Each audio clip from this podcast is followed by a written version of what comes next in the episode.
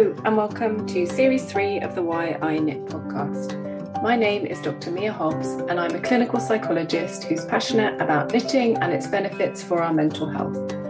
Each week on the podcast, I interview a different knitter about why they knit and how it benefits their mental health. This week on the podcast, I'm delighted to be joined by Carol Caparosa. Carol is the founder of Project Knitwell. Project Knitwell is a non-profit organisation who use knitting as a wellness tool. They go out to hospitals and community settings and meet people who are facing a stressful time in their life and introduce them to knitting.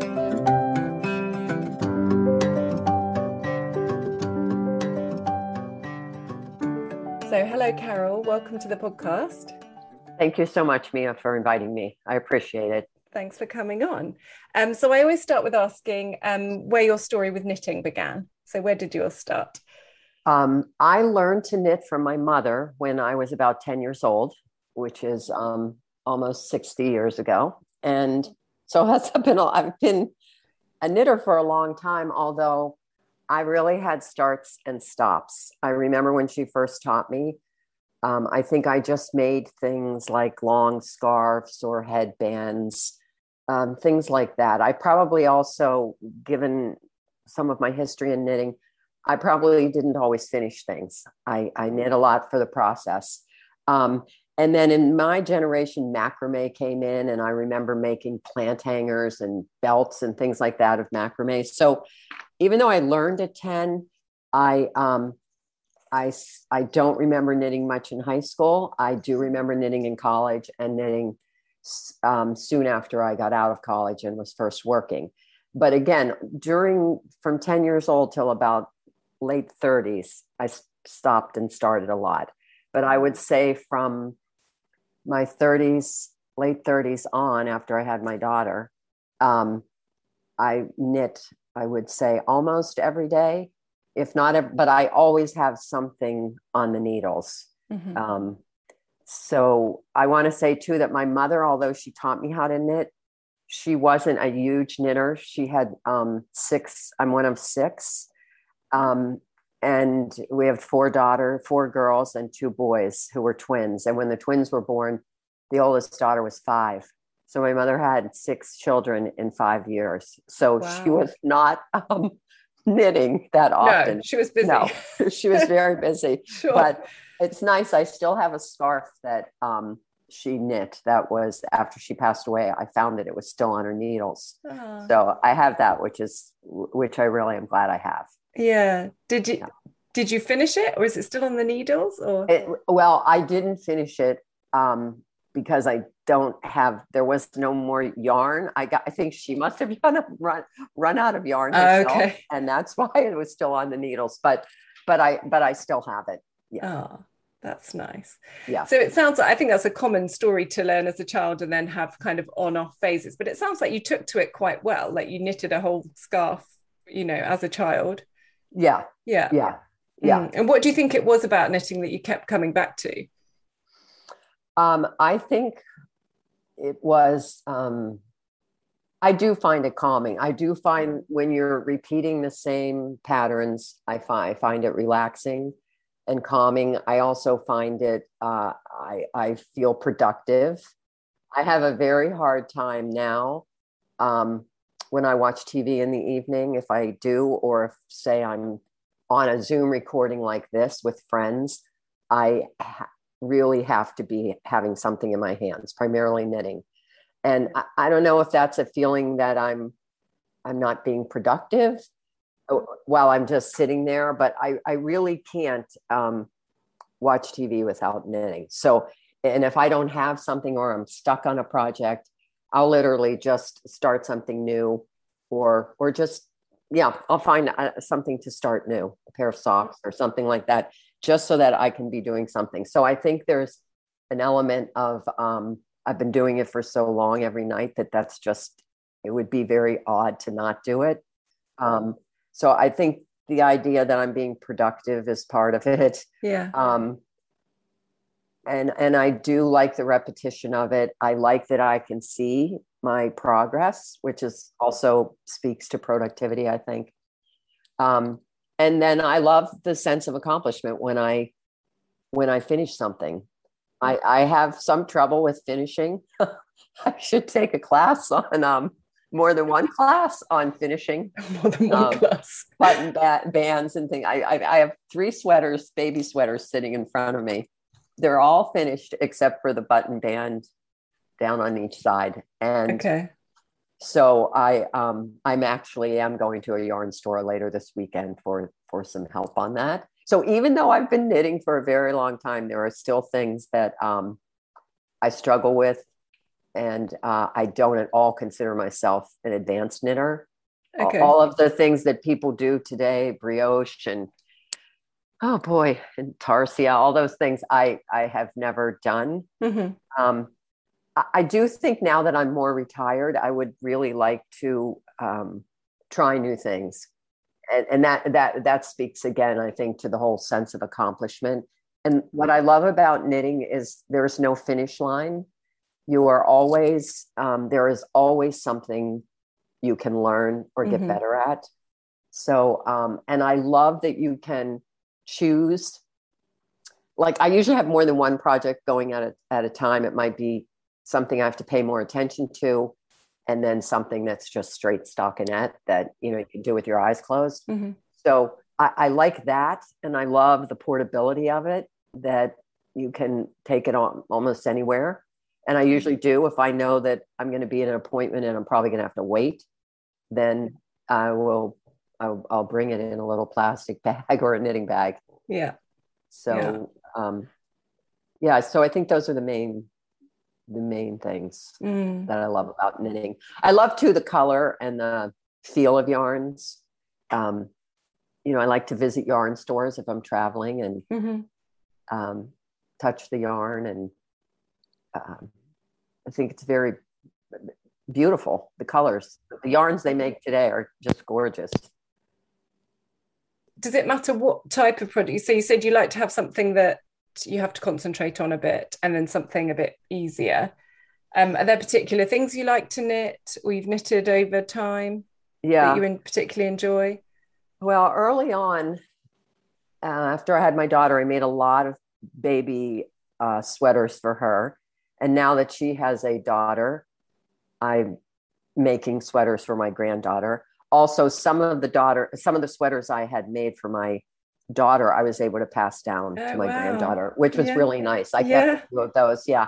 And then early in those days, I made a lot of sweaters for myself, but it's funny. I remember wearing one a lot, but many of the others I made didn't quite, I wasn't happy with them when I was finished with them. So I only wore them occasionally. So I haven't made a sweater for myself in a while, but that is a project that I've just been swatching.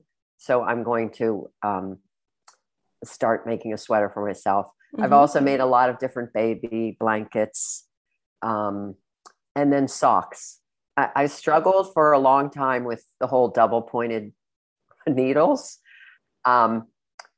And I finally got that several years ago and made socks. And to me, giving someone a pair of hand knit socks, in my mind, it's just a beautiful gift. So I've given a lot of socks to people, and then I kind of got out of making those. And then just recently I saw in my stash that I had so much sock yarn. So I've started to make, I have a pair on the needles now that I'm making for myself. They're quite good as a take around with you project as well, aren't they? Because they fit easily in a bag. And they're perfect for like fly. If you're on an airplane, they're perfect because they're small. But I knit, my son was a baseball player and all through, Little League through high school. And I always knit on the stands. And so it was usually very hot. So that was when you would take something light, like pair of socks or small baby sweater, not a you don't want to sit under a big baby blanket. Okay. And you mentioned finding it calming. Are there other ways that you think it benefits your kind of mental well-being?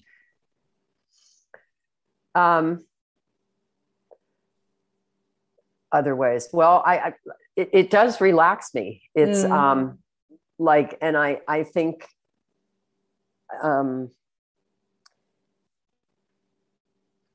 if I'm like, sometimes I'll do it first thing in the morning, almost as a centering for myself, but mostly it's pretty much later in the day.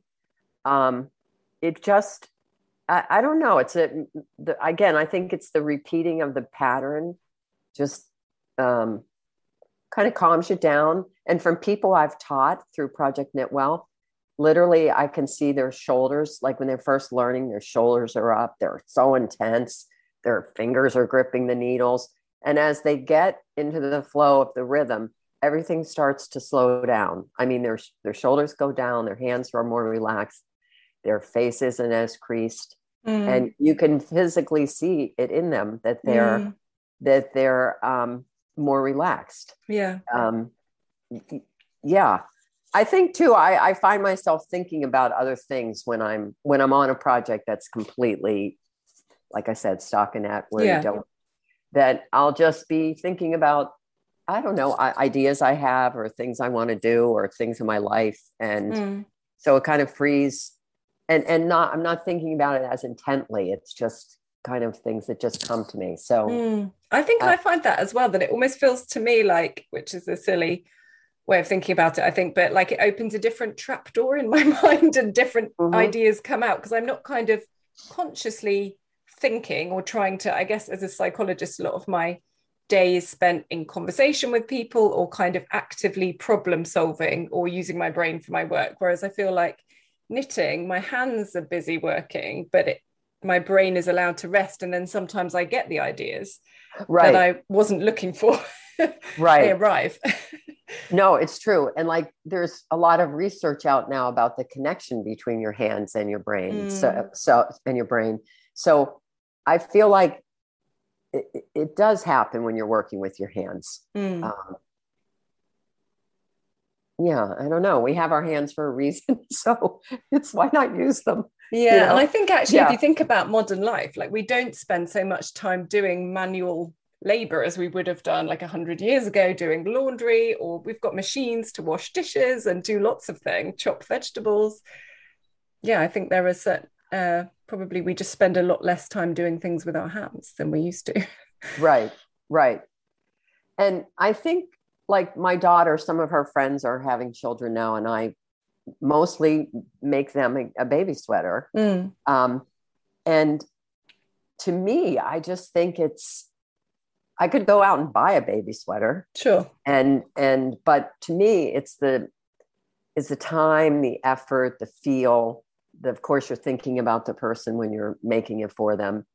And I so appreciated when my daughter was born, getting a hand knit sweater. And maybe because I was a knitter and I knew, but I think most people do appreciate, especially if it's well-made, appreciate something that's been made by someone's hands. But I think sometimes even it doesn't have to be that well made. Like I made a few in my last place of work in the health service. We had a colleague who was having twin babies, and lots of people approached me and said, "Oh, I'd like to make something for this baby. Can you help me? Because you're a knitter." And I thought, actually, it's quite challenging as a not really knitter to make a cardigan or a sweater if you don't really knit. And also, these babies don't need hundreds of newborn sweaters, but so I coordinated lots of people to knit squares, and I crocheted them together, and they had two kind of rainbow blankets. And actually, there were some people there who were not coerced into doing it, but they weren't natural knitters. They weren't going to carry on. And in a way, it was even more meaningful that just all of these people had put in this time and effort to contributing to something, even though it wasn't the most beautiful, well-made square. Yeah, I agree. There's a lot of examples from women that I worked with in the NICU who first start out making a baby hat. And some of them would want to correct the mistakes. Others just not at all. They loved how it looked, even if there were some holes in it, crooked, all kinds of different things. But to them, it was beautiful, and their child was able to wear it. And I agree with you. I think that's, plus over time, it will change if they stick with it. But I agree, to them, it was the sense of accomplishment that they finished something that their child could wear. And for some of these mothers, I worked with one mom, I remember, who the baby was so fragile that she was not able to hold her daughter for 3 weeks, but she was able to knit a hat and see the daughter in the hat, which was very meaningful as a new mother who had was not able to do care so much for her daughter at that time. So I saw that over and over with the NICU mothers, especially. And many are, there's so much stress in a NICU and so much up and down in a roller coaster type life that many, after they finish, like usually pick the hat first. And then we offer if they would like to learn purl, because this is just a hat done with stockinette. Yeah. Sew up the seams. And many of them are not interested in learning purl. They want to stick with what they learned. And I think they saw that they got the benefits of being less stressful because they're so concentrating on it. Some will go on to learn more advanced, but many are very happy just making another hat for another baby. Yeah. I noticed actually in COVID, lots of people, it was like a knitted hug, like doing that, knitting something for someone you can't physically be near. Right. In the similar way, I guess, to the mothers in the NICU, being able to give their baby kind of a hug in a knitted item when they couldn't hold them. Right. Yeah. I'd love to hear about Project Knitwell and how it all started. Yeah. Well, it started in, legally became a nonprofit in 2010. So we're 12 years. And, but the seed for it really started back in 1990, which I didn't know that at the time, but my daughter was born, 1990. And, she was my first. I have two children. She was my first. And she, came home after a few days and everything we thought was fine. But then on her seventh day, I noticed that something, her breathing seemed a little bit off. So I took her to the pediatrician, and within a few minutes, they were running her through the hallway, down the steps, across the hall. And luckily there was a hospital right next to their office. And they weren't exactly sure what it was, but she was in shock, kidney failure, her heart was enlarged, etc. So they stabilized her and then transferred her to Georgetown Hospital in Washington, D.C. And at that point, the doctor came in and his first words were, if she makes it through the night, her first surgery will be. And then he had a picture of a normal heart and a picture of her heart. And he showed me 4 different defects. So, we made it through the night and she made it through the surgery and she's made it through multiple surgeries, her first 5 years of life. So while I was at the hospital, and I pretty much never left the hospital, she was there the first time for about 6 weeks and had a couple of surgeries then, including open heart surgery. And she was, so tiny. She had open heart surgery at 21 days. Wow. She was like 5 pounds. And so my husband would bring in the mail, and in the mail, it was my sister-in-law's mother who made a tiny baby sweater. I actually brought it just for you to see. I still have it. You can see it has some holes in it, but I opened it and I knew what it took to make this. And to me, this was the most meaningful gift. And while I was with her, I really I couldn't read. I couldn't, watch TV. I just pretty much worried and paced. And I thought all of the clocks in Georgetown, I thought something was wrong with them because I thought they were broken because every time I would look up, it would only be like 5 minutes. And I thought like an hour had gone by. And she had these really long surgeries, like 12 hours. And this is pre-cell phone, pre-internet. We weren't getting updates regularly. Now you go into the hospital and you get a beeper and they let you know when your loved one's out of surgery or updates. None of that was happening back in 1990. Anyway, a bell went off in my head and I thought, I'm going to, next time I go home, once a knitter, you always have a little stash, even though I wasn't knitting that much. So I brought back some yarn and needles. Had you been knitting before she was born? Or not probably really? Some, but not a lot. but probably some. And so I just literally knit my way through the rest of her hospital stays. And still to this day, a few years ago, she had another procedure. I can come to the hospital with books, music, Sudoku puzzles, all kinds of things. And the only thing I can do is knit and listen to music. So now if she has more procedures, I will just bring my yarn and music because that's all I can do. So what happened then, fast forward 15 years, I went back to Georgetown to that same unit to volunteer because she had such good care there. And I told the child life specialists who work with the patients and families that I would be happy to teach the moms. I said, just the moms, how to knit.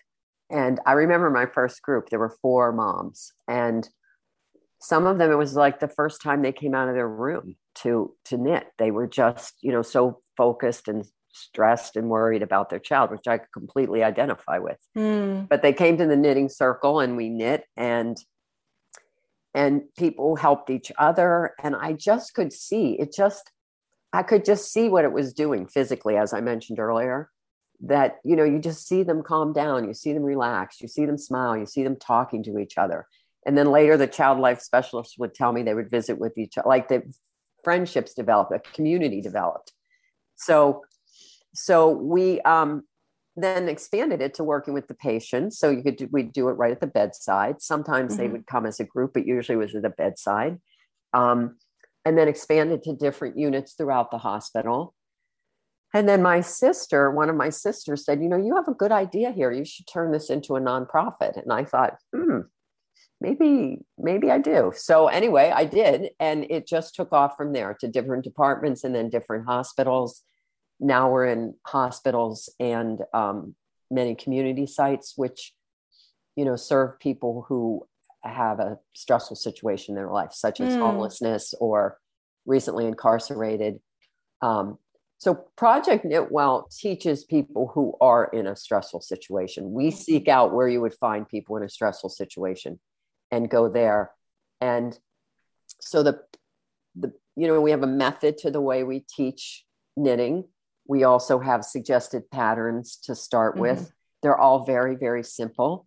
Because I find, even though we can talk a lot about how, it reduces stress and reduces calmness and all this, I think the opposite when you're learning to knit. Yes. That's for many people, it is so stressful to learn. It's awkward. You got these 2 sticks, it's 4 steps. It's if you're doing it the English style. And so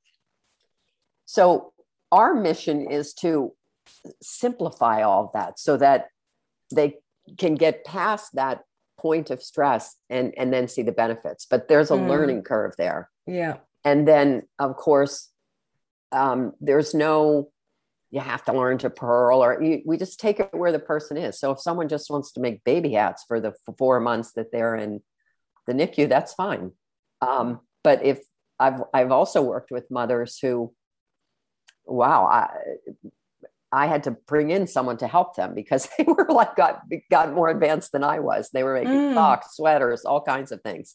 So, we have that too, but our mission really is to keep things simple certainly at the beginning and to make it easy for them to learn it in the least stressful way possible. I found that there is a bit of a hump, isn't there, to get over the bit where it is a bit annoying and it's a bit tight. And, I was in a knitting group this morning, actually, and there was one of the young people who was just having a stressful day, and everything she was trying with her knitting was just annoying her. So I just took the basket of yarn, and she started sorting out all the little balls of different coloured yarn. She was just winding it. And that seemed to be more the fitting task for that moment. Yeah, because she could get to the point where that's it. I'm not doing it anymore. Yeah. And that's what you want to try to avoid.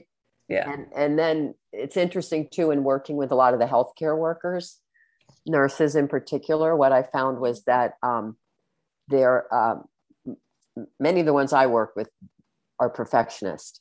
So any little something that was a little looser than the stitch before, they would want to, you know, take out the whole thing. And so we talk a lot about, you know, mistakes in knitting, and that, you know, it can be a design element, it can be all kinds of things, and that it's not intended to look like a machine made piece. Yeah. And then I often tell a story of, you know, in some cultures, like the Native American culture, our artisans on purpose put a mistake in a handcrafted item to show homage to the fact that they are not perfect. And, you know, it might not be obvious mistake, but there is a mistake in there that they regularly do as part of their work. So I think that has helped some of the healthcare workers loosen up. I mean, we're glad they're perfectionists, obviously, in their work, but, but we know that there's no such thing as being perfect. And I guess it's part of the, I think that's something that's helped me generally in life, actually, that probably I did have a tendency towards perfectionism, but have got better at managing that probably through practicing so much in knitting with making mistakes. I agree. I used to, years ago when I was knitting, I ripped out many things and started over. Now that would be very rare that I would ever knit out. I mean, pull out the whole thing. I might pull out a few rows, or I might say, oh, it looks okay. Or it's going to be on the back of the baby. They're going to be looking at the baby's face. Only I'm really noticing it. So I have definitely loosened up on that, I think, as a result of knitting more. I think I've loosened up maybe in a different way. Like, I'm happy to rip something out. Like, I've just unraveled a whole colorwork sweater.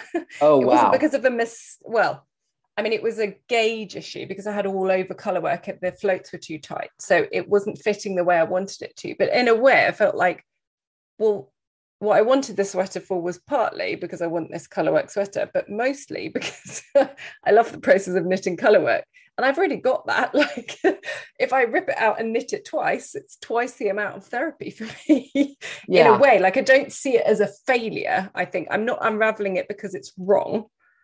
I'm unraveling it because I want it to fit in a certain way. And it doesn't like injure me psychologically. Yeah. Well, and that totally makes sense. Which I don't think is perfectionism in a way. I feel like it's because I didn't feel annoyed, or that I was doing it for anyone else, or for it to be perfect, or to, I think I was. Yeah, no, I felt a peaceful decision. Yeah, I understand that, because the end goal is that you want to wear it. So if you're knitting something that you know you can't wear, then it's doesn't make sense. And I want to wear it and love it for like a decade. Right. Yeah. Right. Rather than feel slightly, it doesn't quite fit over this top I want to wear, because realistically it's a Christmas jumper and it's cold. Right. Yeah.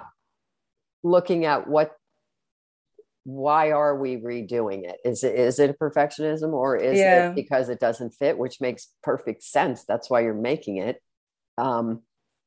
Or, you know, there's yarn I've worked with that I have not liked, you know, like mohair. I mean, it'll be all over you when you're making it, or just something that I didn't think would be as scratchy, and it is. And so sometimes I think, I don't know that I'm going to like wearing this. That's why I often like feel things around my neck or face if I'm buying yarn, not just with my hands, because you're going to be wearing it. Yeah.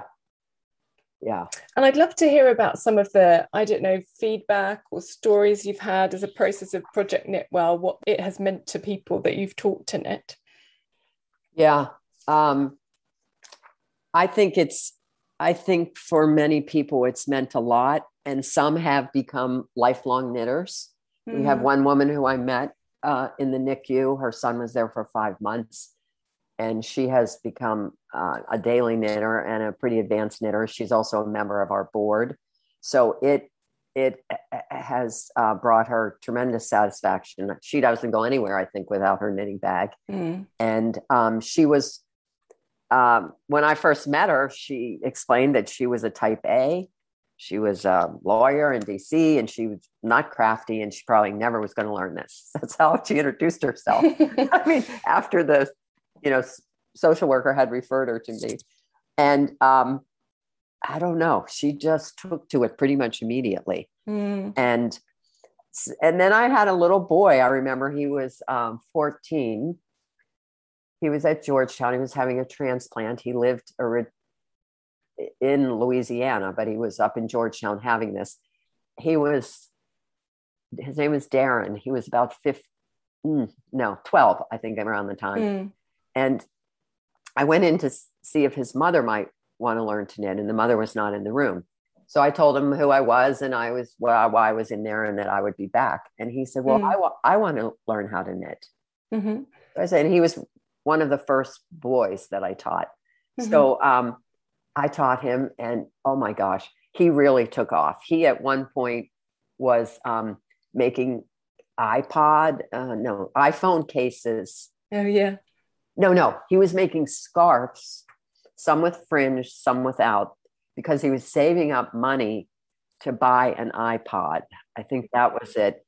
And so he was kind of selling them out of his room. Okay. Wow. Very enterprising. Yeah, he was very enterprising, but I think somehow they ended up shutting that down for some reason. But, and then I would get emails from him that would say like, Miss Carol, when are you coming back? I want to learn, I've learned this, but now I want to learn scarves and socks. And he was just gung ho.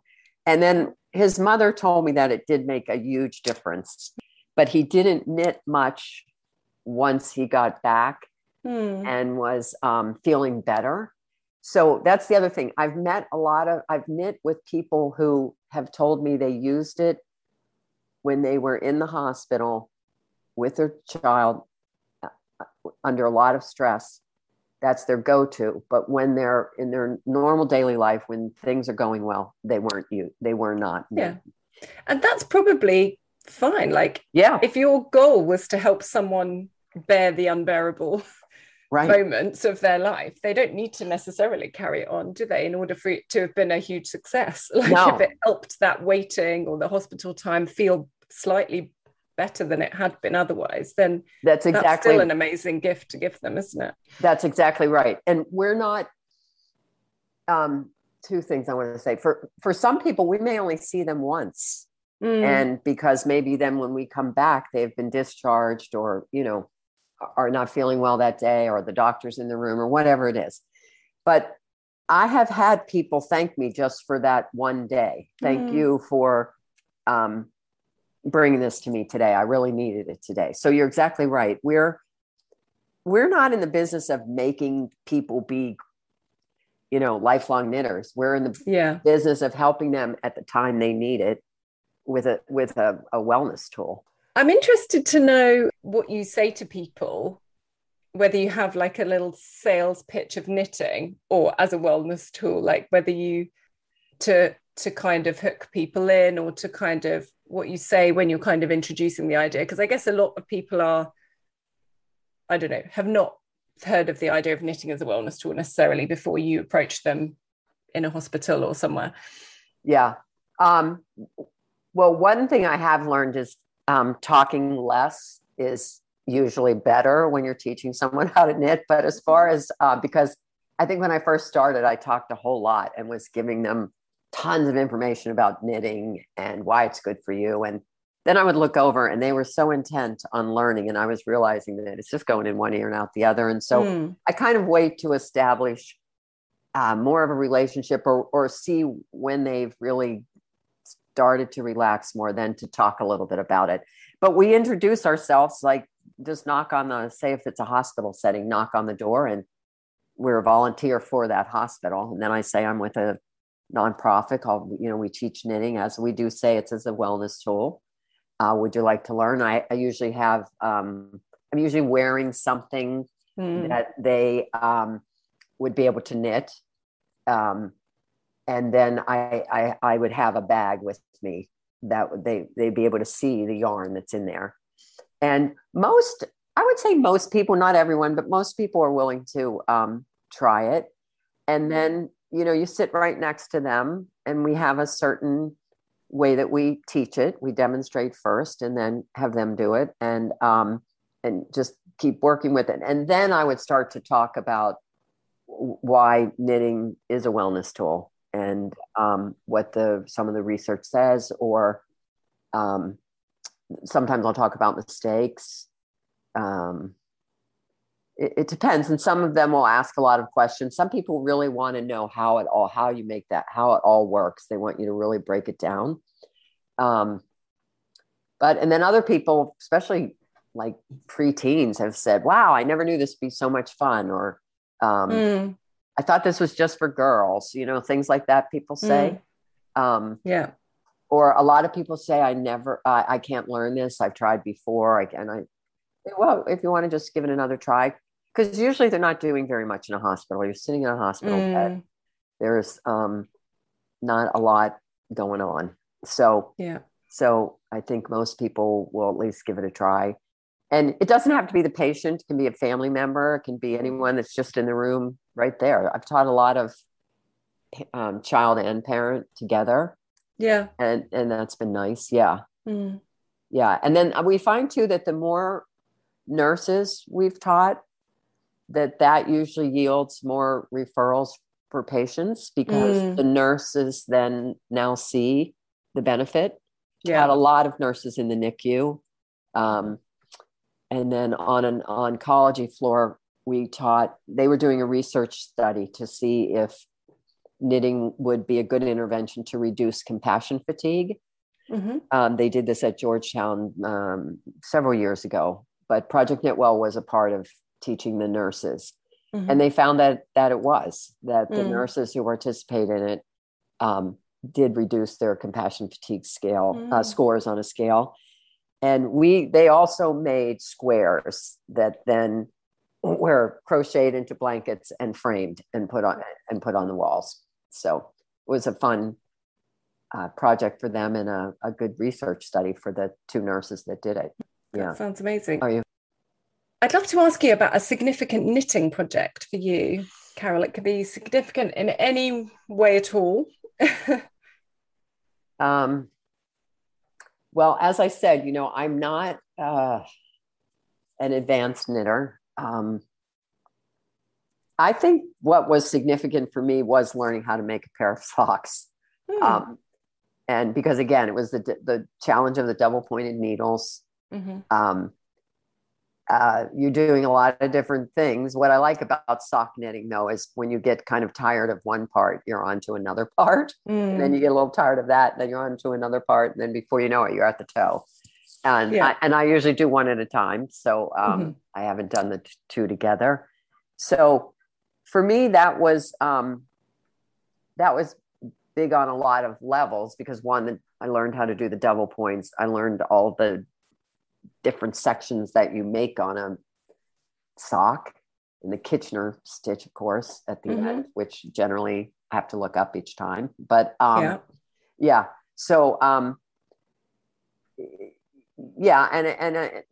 I would say that, I think. So it sounds like it was a sense of achievement, of mastering those different parts. For sure. Yeah. I remember the first time I turned a heel, actually. Yeah. And it was quite late, like in the evening. And I ended up staying up really late, just because I was like, I'm following the instructions. I don't actually know how this is going to go. This turns kind of 3D. Yeah. Yeah. I know. It's quite exciting. I know. And then it does. And it's. Yeah. Yeah. And then I think the first pair I gave to my son, and I made them with worsted weight. So it went fairly quickly. Yeah. And he loved them. He was working outdoors at the time, and he wore them all the time. Mm-hmm. And I love too how a lot of sock yarn, you know, makes its own pattern. So it looks much more complicated than, and it looks like I did these patterns. Some people think that, but so I think that generally I've just been on this roll lately to make baby sweaters. But again, I am going to start this sweater for myself, but which will challenge me in whether it fits or not. Always the thing with sweaters, isn't it? Carol, I always end with asking, what's the greatest gift that knitting has given you for the rest of your life? I